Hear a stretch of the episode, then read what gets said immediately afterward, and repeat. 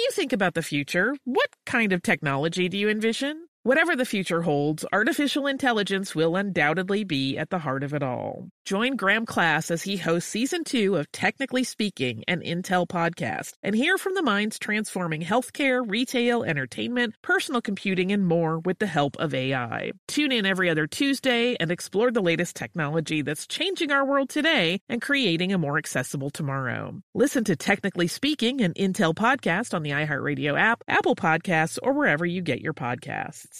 What does every grocery store aisle now have in common? Products that come in paper packaging. And not just the obvious ones like cereal boxes and juice cartons. From beauty products to boxed water, there are more opportunities to go papertarian than ever before. So why should you? Because paper comes from a renewable resource and can be recycled up to seven times. Simply put, it's the smart choice for the environment. And it turns out the easiest choice for you. Learn more at howlifeunfolds.com slash papertarian. I'm Tracy from Stuff You Missed in History class. Are you a small business owner or even someone who dreams of entrepreneurship? Then check out season two of Mind the Business Small Business Success Stories from iHeart Podcasts and Intuit QuickBooks. Join hosts Austin Hankwitz and Janice Torres as they interview entrepreneurs sharing insights around starting and nurturing a small business. You won't want to miss these inspiring stories of entrepreneurship and discovering ways to business differently so you can too. Planning your next trip? Choice Hotels family of 22 brands has over 7,400 locations and the perfect hotel for any traveler you want to be. Like a Cambria Hotel, serving up locally inspired craft cocktails for all my folks who maybe want to meet up and talk about Mad Royals. Check into a Radisson Hotel with flexible workspaces for you strivers who listen during business travel. Or a Comfort Hotel with free hot breakfast, family friendly pools, and big spacious rooms for the parents who listen with their kids and need a little retreat. What are you waiting for? Join Choice Privileges and start earning points toward your next stay. Find a stay for any you when you book direct at choicehotels.com, where travels come true. Hey, everybody, we are so excited that we are about to set out on our very first tour. In August 2018, we will be in Atlanta, Georgia, Raleigh, North Carolina, Somerville, Massachusetts, Brooklyn, New York, and Washington, D.C. Then in October 2018, we will be in Seattle, Washington, Portland, Oregon, and Los Angeles and San Francisco, California. We're hoping that this will go really well and we can come to other cities and places that don't end in the word coast sometime maybe next year. You can find out more information and get the links to buy tickets at missedinhistory.com slash tour. That's missedinhistory.com slash tour. Welcome to Stuff You Missed in History class from HowStuffWorks.com.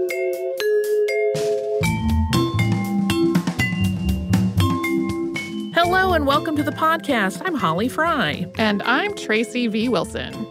And today we're actually recording in studio an episode that we actually prepared for a live show at the Women's Rights National Historical Park as part of their Convention Days programming. Uh, as sometimes happens, live show recordings do not go according to plan. So we can't bring you the uh, original version of that as it happened live. But that means that those people in attendance sort of get, you know, their memories of that special thing that unfortunately nobody else gets to share in. So let that be a lesson to you come to live shows.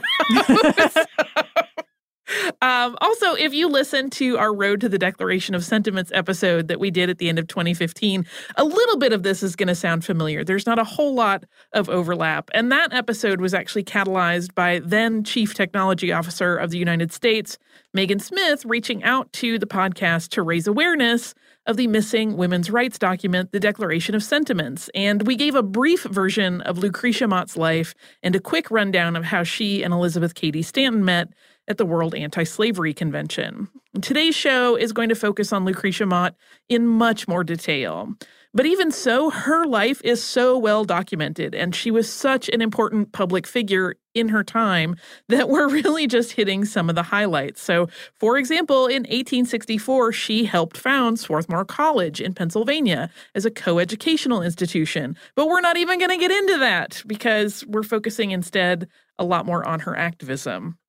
And she was a whole lot of activist packed into a diminutive frame. And while she advocated for peace, she was, in her own words, no advocate of passivity. Lucretia Mott was born Lucretia Coffin on January 3rd, 1793, on the island of Nantucket in Massachusetts. Her father, Thomas Coffin, was a sea captain. Her mother, Anna Folger, was related to Benjamin Franklin. Because Thomas was often at sea, Anna was managing things at home, and she ran a small store with Lucretia's help as Lucretia got older. Lucretia was their second child, and they eventually had five children. The Coffin family were Quakers, and the Quaker religion believed slavery was evil and had a particularly progressive view of women's equality for the time. So it is not surprising that Lucretia went on to campaign for women's rights, abolition, and social reform. When she was 10, her parents decided on a change for the whole family. Thomas left his job as a mariner, and the family moved to Boston, where he became a merchant, all with the intent of creating a much more stable family life. In addition to how he was away all the time as a sea captain, that was also an incredibly dangerous job.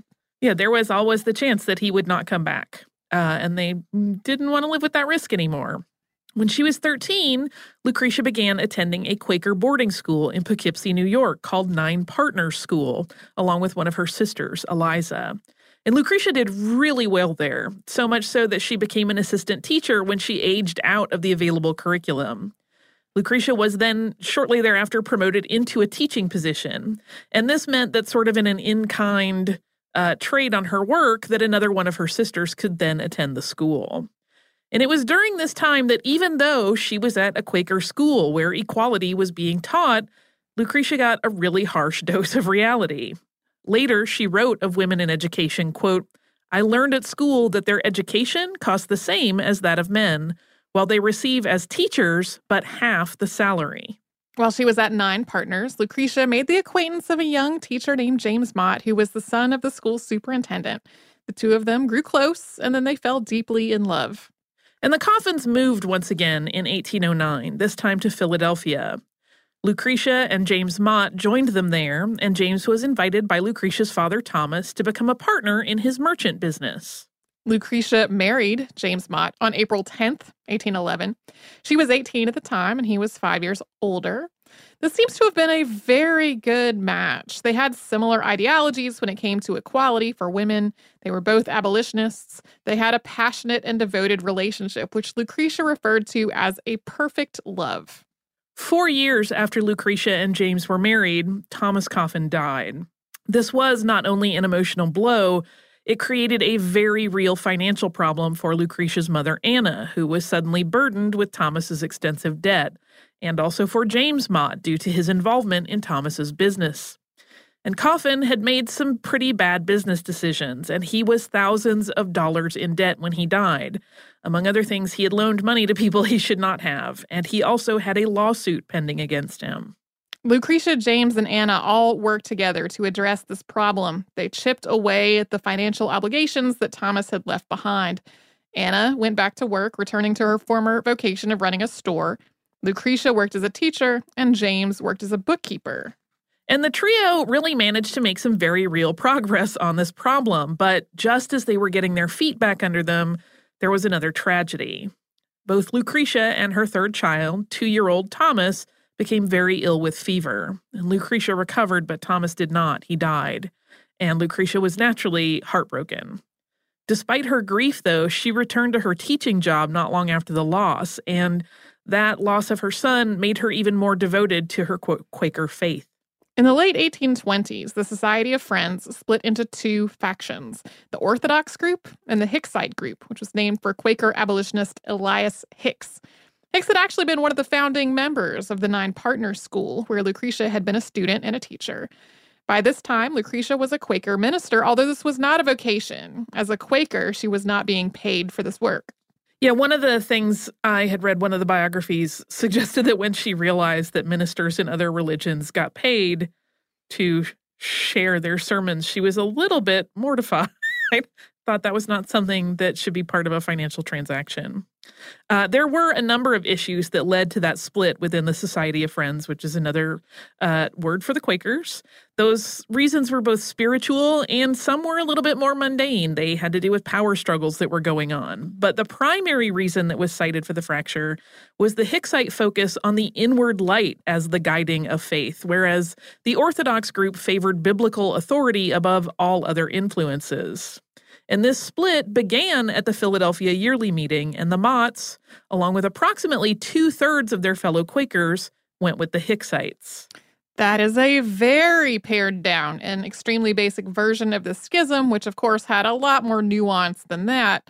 But in relation to the Motts, it had a very real impact. The Hicksites wanted to sever any possible connections to the slave trade, and as a consequence, James shifted his textile business away from selling cotton cloth which was made with raw materials that had come from slave labor, and he transitioned to selling wool instead. The Motts and many Hicksites emphasized the importance of so called free goods and produce, meaning that they had been produced or grown without the use of slave labor. In the 1830s, Mott was a member of the American Anti Slavery Society, founded by William Lloyd Garrison, and that inspired her in 1833 to found a women's group within the movement, the Philadelphia Female Anti Slavery Society. And there was, to be clear, plenty of controversy around Mott's outspoken nature in the abolitionist cause. While she had been raised in a household and a culture that treated women as more or less equal, her passionate oration was not always well regarded in non Quaker circles. And sometimes, even within the Society of Friends, there were some members who were not entirely comfortable with her direct and impassioned rhetoric on abolition and kind of hoped she might leave the group rather than continue to stir up controversy. And there was also a very real danger in being a public vocal abolitionist. But Lucretia drew a great deal of strength from her faith. And when she spoke to groups about slavery, that strength really helped her to make her position clear. And it helped her to sway people to her cause. People who heard her speak described her as being eloquent, calm, and very persuasive in her use of logic to condemn the practice of slavery. Coming up, we're going to talk about a particularly frightening week for the abolitionist movement in Philadelphia. But before that, we are going to pause and have a little sponsor break.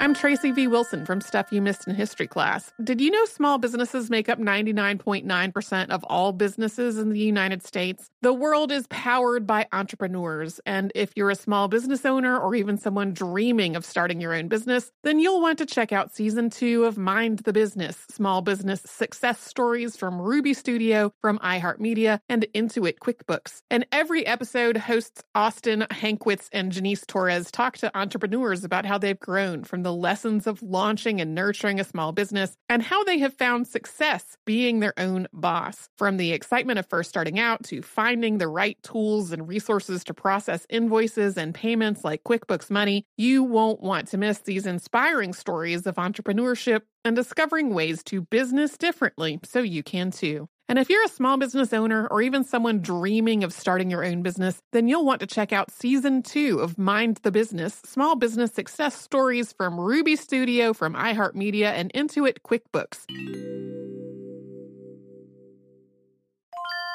Planning your next trip? Choice Hotels has a stay for any traveler you want to be with 22 brands and over 7,400 locations. Whether you're a business traveler, a family road tripper, someone who wants to seek out history and maybe make your own, or just planning a quick getaway, Choice Hotels has a stay for any you. Like a Cambria Hotel, where you can be a cocktail connoisseur and sip locally inspired craft beverages at downtown locations in the center of it all. This is a fun way to visit cities with a lot of history and a lot of fun in mind. Or a Radisson Hotel for all our productivity powerhouses out there. With flexible workspaces and on site restaurants, you'll get the most out of your work trip. You'll get the coffee, the Wi Fi, and the work done. And we can't forget about comfort hotels. Imagine you're a family road tripper waking up in your big, spacious room and then heading down to a free hot breakfast for the entire family, including waffles. So you'll be well fed and ready for the day's adventure, even if that's just relaxing. After that, you're spending all afternoon relaxing by the pool. You deserve it. What are you waiting for? Join Choice privileges and start earning points toward your next stay. Find a stay for any you. Book directly at choicehotels.com, where travels come true.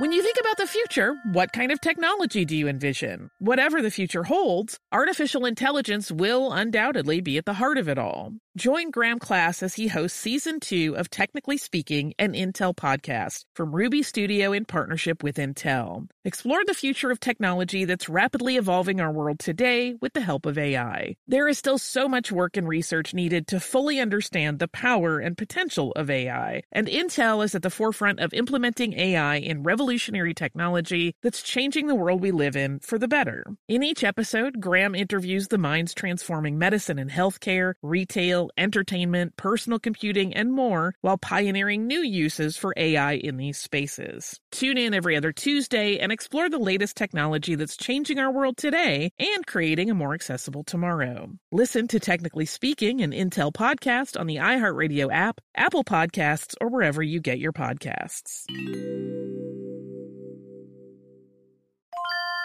If you use paper, you're a human. But if you choose paper, you're a papertarian, someone who lives a paper based lifestyle because it has a positive impact on the planet. And also because it's the easiest choice you'll make all day. Seriously. It's as easy as reaching for boxed instead of bottled water. It's as easy as opting for beauty products that come in paper packaging. It's as easy as grabbing eggs in a cardboard container. And that's all in one trip to the grocery store, which, if everyone's being honest, you were planning to go to anyway. But paper isn't just an easy choice. Papertarians know that it's the smart choice too, because paper comes from trees, a renewable and sustainably managed resource, and paper products are designed to be recycled. In fact, when you choose products that come in paper based packaging, those fibers can go on to be recycled up to seven times. So why wouldn't you go papertarian? Learn more at howlifeunfolds.com slash papertarian.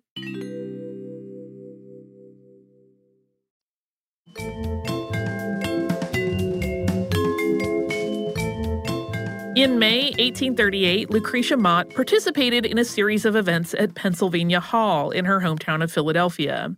That hall was brand new. It had been designed by Thomas Somerville Stewart, a Scots Irish architect living in Philadelphia, as a meeting place where abolitionists could engage in free discussion. And its opening was a really high profile event. The hall could hold 3,000 attendees. And in the first few days of the hall's use, both black and white abolitionists sat in the audience. Journalist and abolitionist William Lloyd Garrison made a note, however, that there were no black speakers on the stage, which he claimed was the result of either prejudice or fear. I would point out that it could also have been related to prejudice, but the white organizers just not even considering that that would be a thing. Yeah, there could easily have been thoughtlessness in the mix as well. Um, but there was definitely cause for fear. The opening of the hall had set off anti abolitionist agitators. Pennsylvania was a free state, but the issues of slavery and equality were still topics of strife. Signs began appearing in Philadelphia urging people to rise up against these abolitionists, and one read, quote, Whereas a convention for the avowed purpose of effecting the immediate abolition of slavery in the Union is now in session in this city, it behooves all citizens who entertain a proper respect for the rights of property and the preservation of the Constitution of the United States to interfere, forcibly if they must, and prevent the violation of these pledges heretofore held sacred. There was also the ongoing issue of women's equality in the mix with all of this. Some abolitionists felt that open meetings with men and women, both black and white, all gathered together in the hall would seem inappropriate. At one point during the Wednesday evening of the week's events, Mott addressed the assembled mixed crowd and said she was not speaking on behalf of the women's convention, but that she hoped that the quote, false notions of delicacy and propriety would soon be a thing of the past. Yeah, she really just wanted everybody to be able to come together and discuss these issues and not get wadded up on what they thought was proper or not. And during some of the speeches in those first few days, um, there were bricks thrown through the windows of the hall by anti abolitionist protesters. There are different versions of that story. Uh, John Greenleaf Whittier wrote an, a, a biographical sketch of Lucretia Mott right after she died. And in his version, he suggests that that was happening while she was speaking. I did not find indications that that was the case anywhere else. Uh, other versions of the story of this hall suggests that it happened during other lectures. Others indicate it happened after the fact. We do not know exactly the timing, but there was some scary stuff going on. An angry mob had steadily grown in numbers over the course of several days, and even as the crowd surged and threatened to enter the building, Mott, who was a very tiny woman, we said she was diminutive, but to be clear, she was about five feet tall. She weighed between 90 and 100 pounds. And while she was speaking to her fellow abolitionists in the Anti Slavery Convention of American Women, uh, who were meeting at the time, she urged them to remain true to the cause and to continue their work. Meanwhile, all of this scary stuff was going on literally feet from them right outside the building. So, when people describe Lucretia Mott as a fierce abolitionist, which is a phrase you will often see in relation to her, they are really not kidding. As the women were leaving, the danger to the black women that had attended as they walked through this crowd was just obvious. Mott and the other white women in the group linked arms with them as a way to help them move through the angry protesters while trying to also maintain their physical safety. They did still have to endure the racist epithets that were being yelled at them as they adjourned, but they were kept physically safe. Yeah, she was pretty clear that she believed that these protesters were not going to have the gall to come after, for example, in her case, a tiny white woman. So she was willing to put her body physically in the way to prevent uh, black citizens from being hurt. And the next day, the threat of violence was so great that all of the scheduled events were canceled. The mob had grown to a reported 15,000 people, and Pennsylvania Hall, described as one of the most commodious and splendid buildings in the city, was burned to the ground after the protesters broke in and lit a fire on the stage. The thing was like less than a week old at this point, right? Yeah, that's like the fourth day was uh, when it was burned down. So there was ongoing violence over the next two days. The Mott's home was in danger as a target because of Lucretia's high profile in the abolitionist movement. Their home was spared at the end, but the mob turned its ire toward black schools and churches.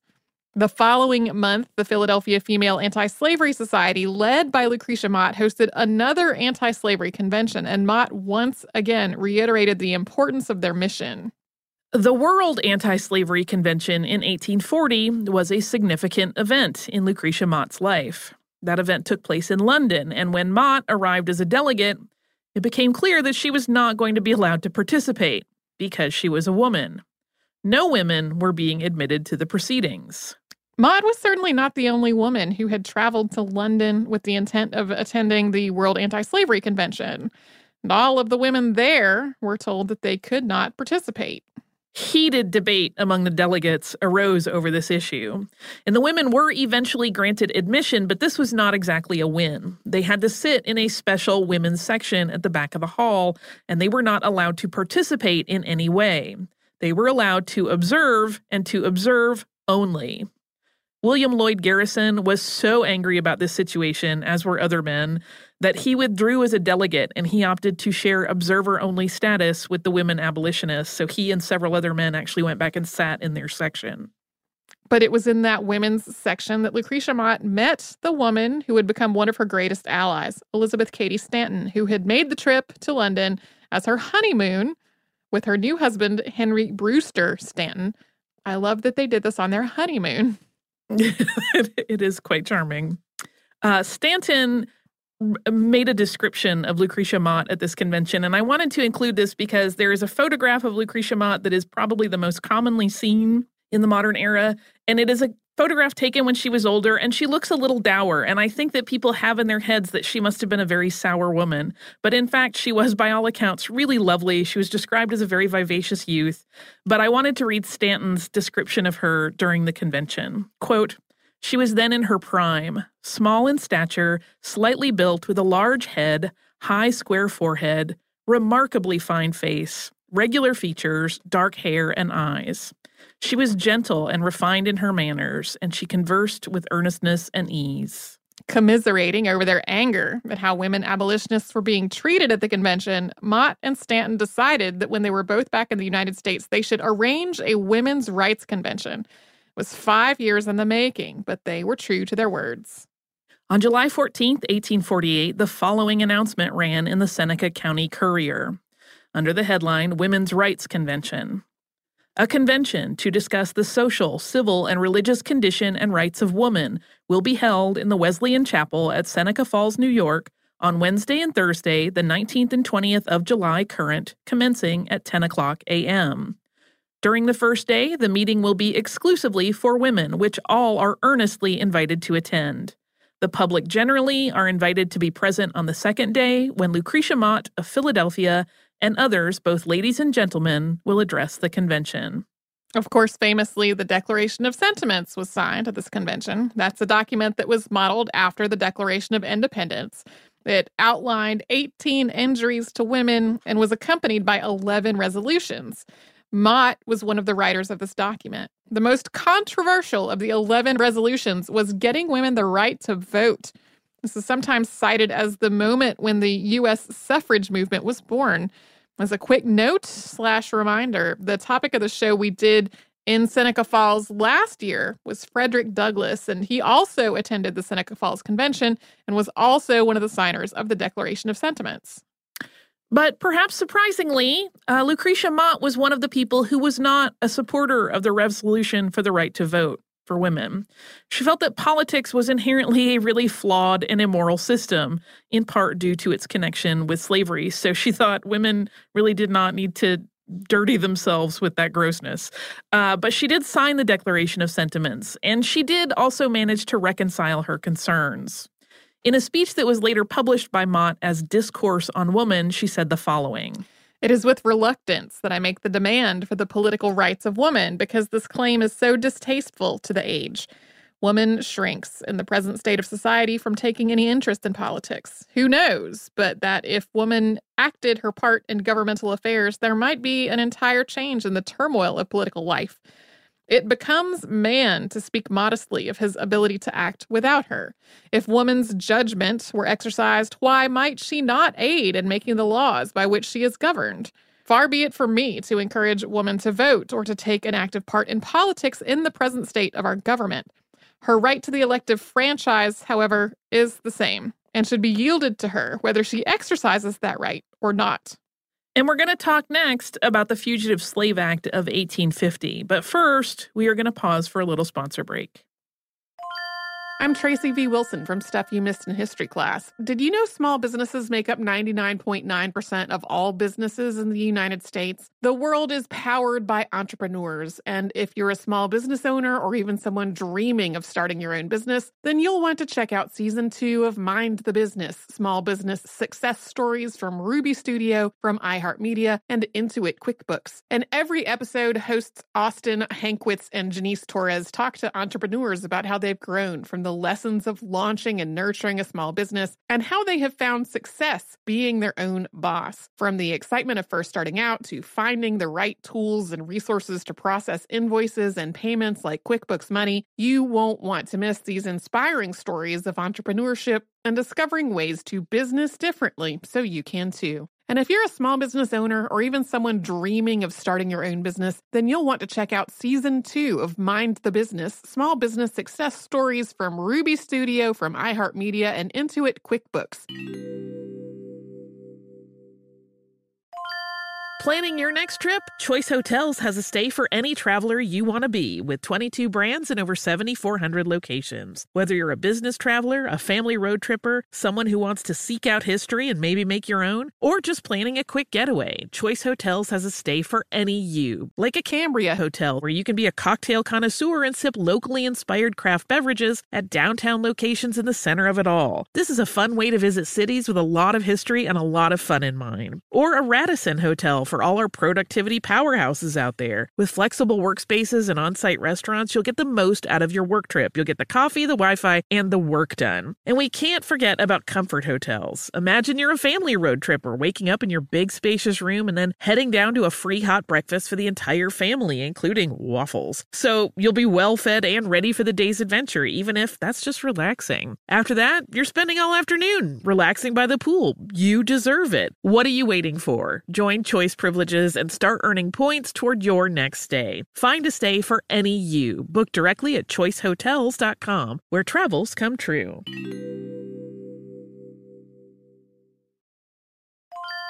When you think about the future, what kind of technology do you envision? Whatever the future holds, artificial intelligence will undoubtedly be at the heart of it all. Join Graham Klass as he hosts season two of Technically Speaking, an Intel podcast from Ruby Studio in partnership with Intel. Explore the future of technology that's rapidly evolving our world today with the help of AI. There is still so much work and research needed to fully understand the power and potential of AI, and Intel is at the forefront of implementing AI in revolutionary technology that's changing the world we live in for the better. In each episode, Graham interviews the minds transforming medicine and healthcare, retail, entertainment, personal computing, and more while pioneering new uses for AI in these spaces. Tune in every other Tuesday and explore the latest technology that's changing our world today and creating a more accessible tomorrow. Listen to Technically Speaking, an Intel podcast on the iHeartRadio app, Apple Podcasts, or wherever you get your podcasts.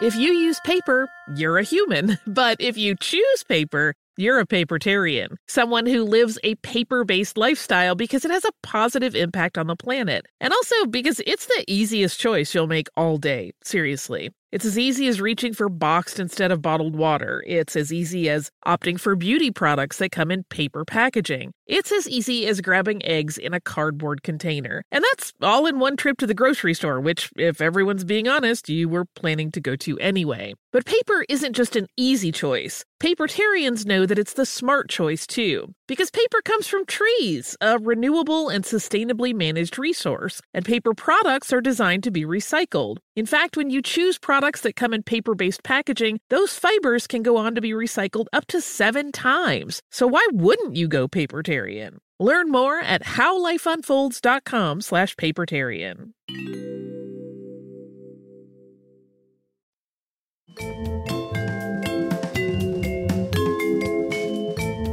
When the Fugitive Slave Act of 1850 was passed, Lucretia and James Mott protested vehemently against it. That act has come up with some regularity on the show, but just for a reminder, it required that enslaved people who ran away to non slave states had to be captured and returned to their enslavers, and that aiding a person who had escaped enslavement was a crime.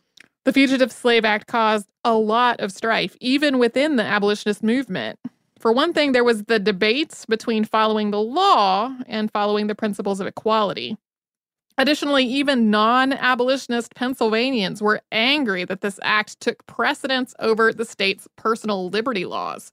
And the instances where people who had been enslaved were retaken by force, pacifist abolitionists grappled with their own principles of nonviolence as they came into conflict with their desire to protect formerly enslaved people. And one of the things that Mott continued to do during this time was to continue to use her physical presence for the abolitionist cause. She knew, as I said, that as a white woman, she would likely be treated more respectfully or at least more gently than a white man or a person of color making the kinds of statements that she made. In one instance, she rode in a carriage with a woman named Jane Johnson, who, in the course of fleeing enslavement, actually appeared to testify in court that the abolitionists who had helped her had not kidnapped her, but she had gone of her own volition. Uh, she did that knowing that the marshals were going to pursue her afterwards. So once she finished her testimony, she and Mott made a hasty exit from the court.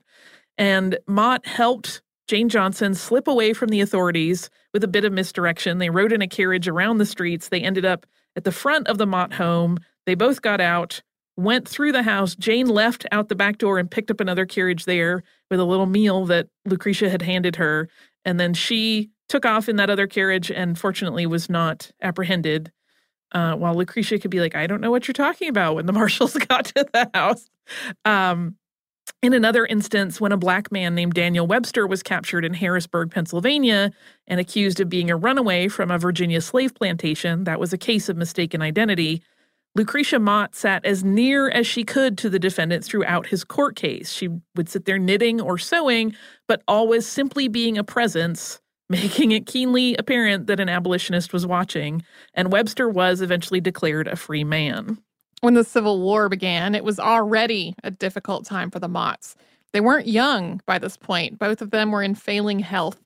James was losing his vision, and Lucretia would read to him, but she was having dizzy spells and frequent digestive issues. And on top of that, even though this battle over slavery was obviously important and abolition had been a driving force in Mott's life since she was a young girl, Her pacifism made this entire war extremely upsetting. She really had hoped that they could win over the hearts and minds of people through talking about the issue. In fact, she once wrote, quote, the cause of peace has had a share of my efforts, leading to the ultra non resistance ground that no Christian can consistently uphold and actually engage in and support a government based on the sword. After the Emancipation Proclamation, the Philadelphia Female Anti Slavery Society worked to help formerly enslaved people transition into freedom. We did an episode on the Civil War contraband camps two years ago. We talked about the Union's gap in their plans when it came to actually helping newly freed men and women make new lives. Lucretia's group attempted to help fill that gap by raising funds and helping to provide basic needs like clothing and also offering educational assistance. But as the war came to a close, Lucretia's 40 year old daughter Elizabeth moved back home. This was not a joyous occasion. Elizabeth was terminally ill. She was somewhat estranged from her husband. And the Motts at that point had already lost two grandchildren, including Elizabeth's son Henry, just before Elizabeth became ill. And so while Lucretia continued to stay informed about current events and keep an eye on what was going on with the war, her attentions were really split between her struggling family and the struggling nation. After the war, the issues of black suffrage and women's suffrage became the subject of debate for many abolitionists and women's rights advocates. While some women's rights advocates, including Elizabeth Cady Stanton, thought that the two causes should be promoted together, Mott was concerned early on that things were still really precarious. She thought that they might need to see one cause through to the end and then focus on the other. In 1866, the American Equal Rights Association formed with a goal of, quote, universal suffrage, and Lucretia Mott was its first president. And she took that position somewhat tentatively, based largely on her loyalty to Elizabeth Cady Stanton, who had asked her to take that role. And she ultimately found this job really trying and unfulfilling because she spent most of the time trying to mediate the ongoing arguments among the members about where their focus should lie. They really were not getting into any actual activism. And when Stanton and Susan B. Anthony sought backing from Democrat entrepreneur George Francis Train, that became the last straw for Mott because Train supported women's suffrage, but he was a racist. At the news of this alliance, a horrified William Lloyd Garrison wrote to Susan B. Anthony begging her not to tie up her cause with Train. He wrote, quote, the colored people and their advocates have not a more abusive assailant than this same Train. He is as destitute of principle as he is of sense. He may be of use in drawing an audience, but so would a kangaroo, a gorilla, or a hippopotamus. William Lloyd Garrison ended this letter by telling Anthony he thought she was just infatuated with Train. That could be a whole other podcast. and I kind of want to do one on Train because he is sort of gross and horrifying, but also very fascinating. So, Mott's colleagues at this point wanted to prioritize women's suffrage over black suffrage and engage the help of this white supremacist to do so. And Mott, as a consequence, officially withdrew from her office in their organization in May of 1868. She also recommended that the entire group be disbanded. Leading up to her resignation, there were more immediate concerns in Lucretia's life. In January, James, who was 79, got pneumonia and died suddenly. While he was mourned by the public as a figure of great regard, Lucretia felt alone in the world without him. She refused to sleep in the bedroom that they had shared and instead moved into a smaller room in the house that they had moved to outside of the city. She wrote letters to relatives about her very deep sense of loss, and she stopped going to meetings of the various organizations that she continued to be a part of, not returning to them for several months. Eventually, though, she did return and she became president of the Philadelphia Female Anti Slavery Society, which continued even though slavery was legally abolished. They had shifted toward focusing on securing the vote for freed men. And while the 14th Amendment was passed by Congress, the group disparaged the lack of specificity in its language. While it defined citizenship in a broad sense, it didn't specifically grant political rights to black citizens, which they called out as being a clearly racist move, as it indicated that, quote, the country and the government belong to the white man. We spoke last year about the opposition that Elizabeth Cady Stanton had to the 15th Amendment, which stated, quote, the right of citizens of the United States to vote shall not be denied or abridged by the United States or by any state on account of race, color, or previous condition of servitude. It did not grant women the right to vote. And in reaction, Stanton made some really unfortunate and frankly racist remarks about it. Mott did not share these views, and she had expressed regret that these two issues of women's suffrage and black suffrage had ever been joined together in activist groups. But Lucretia Mott still really loved both Elizabeth Cady Stanton and Susan B. Anthony despite their missteps. Uh, they had all been through a lot together, and so she was really saddened as she watched the group she had left, the American Equal Rights Association, suffer from ongoing infighting, which eventually led to fractures and rival women's suffrage groups forming. We've talked about that whole process in other episodes of the show. In the fall of 1880, 10 years after the 15th Amendment was passed, Lucretia Mott, aged 87, developed pneumonia. She's always a very small woman, and she lost weight that she just didn't have to lose. She grew very frail and she died on November 11th of that year. But as a nice coda, in 1923, when the Equal Rights Amendment was first introduced by Alice Paul in Seneca Falls during the 75th anniversary of the Women's Rights Convention, Paul called it the Lucretia Mott Amendment. Once again, we want to thank the National Park Service and the Women's Rights National Historical Park specifically for inviting us. It is always, in the truest sense of the word, awesome. It is an awesome treat to sit in Wesleyan Chapel and do a show where we talk about historical events that happened in that very space. Yeah, so thank you so much. We genuinely have had a great time. Both times we have gone out to convention days. It's an awesome weekend of programming. So thank you again for including us. And we apologize that some of our recording of live shows, there are elements of it that are not entirely within our control. So we always go into it hoping to get a usable recording for everyone, but knowing that there is a possibility that it will not work out. Yeah, uh, and now I have a little bit of listener mail uh, from our listener Matthew about our Leeuwenhoek podcast. He says, My name is Matthew. I'm a professional oil painter from Milwaukee. As you can imagine, I spend a lot of time by myself working in my studio, and your podcast has become a welcome companion. I'm new to your podcast, however, and am working my way backwards through the archive, and I just listened to The Minuscule Science of Antony van Leeuwenhoek. I was expecting you to mention his connections to my favorite painter, Jan Vermeer, but perhaps it did not come up in your research. Uh, for my answer on that, it, I grazed a thing briefly that suggested it, but at that point, putting it in would have created a whole other portion of the show that I was not really ready to focus on because I wanted to talk about his science a little bit more. Uh, but Matthew hooks us up with the information. He said there are many art historians and scholars who believe that Leeuwenhoek was the sitter for two of Vermeer's paintings, the geographer and the astronomer. So little is known about Vermeer and his life that we can never say for certain if the man in the paintings is Leeuwenhoek, but the sitter does bear a striking resemblance to the known portraits of Leeuwenhoek.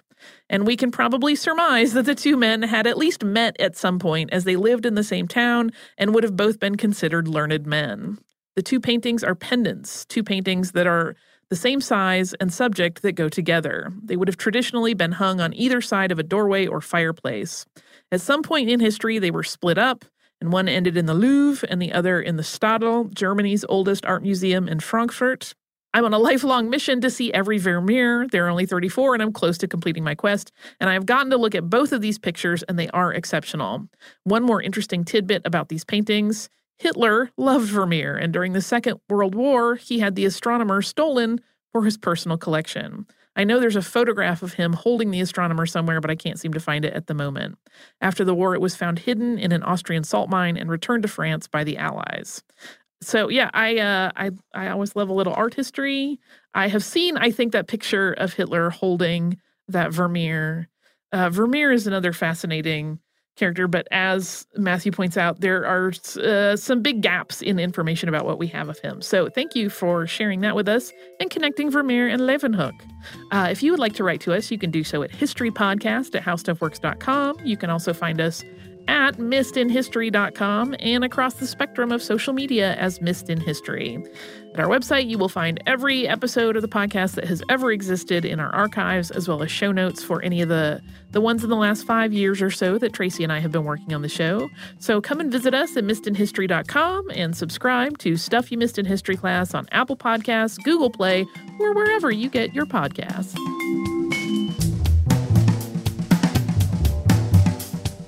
For more on this and thousands of other topics, visit howstuffworks.com.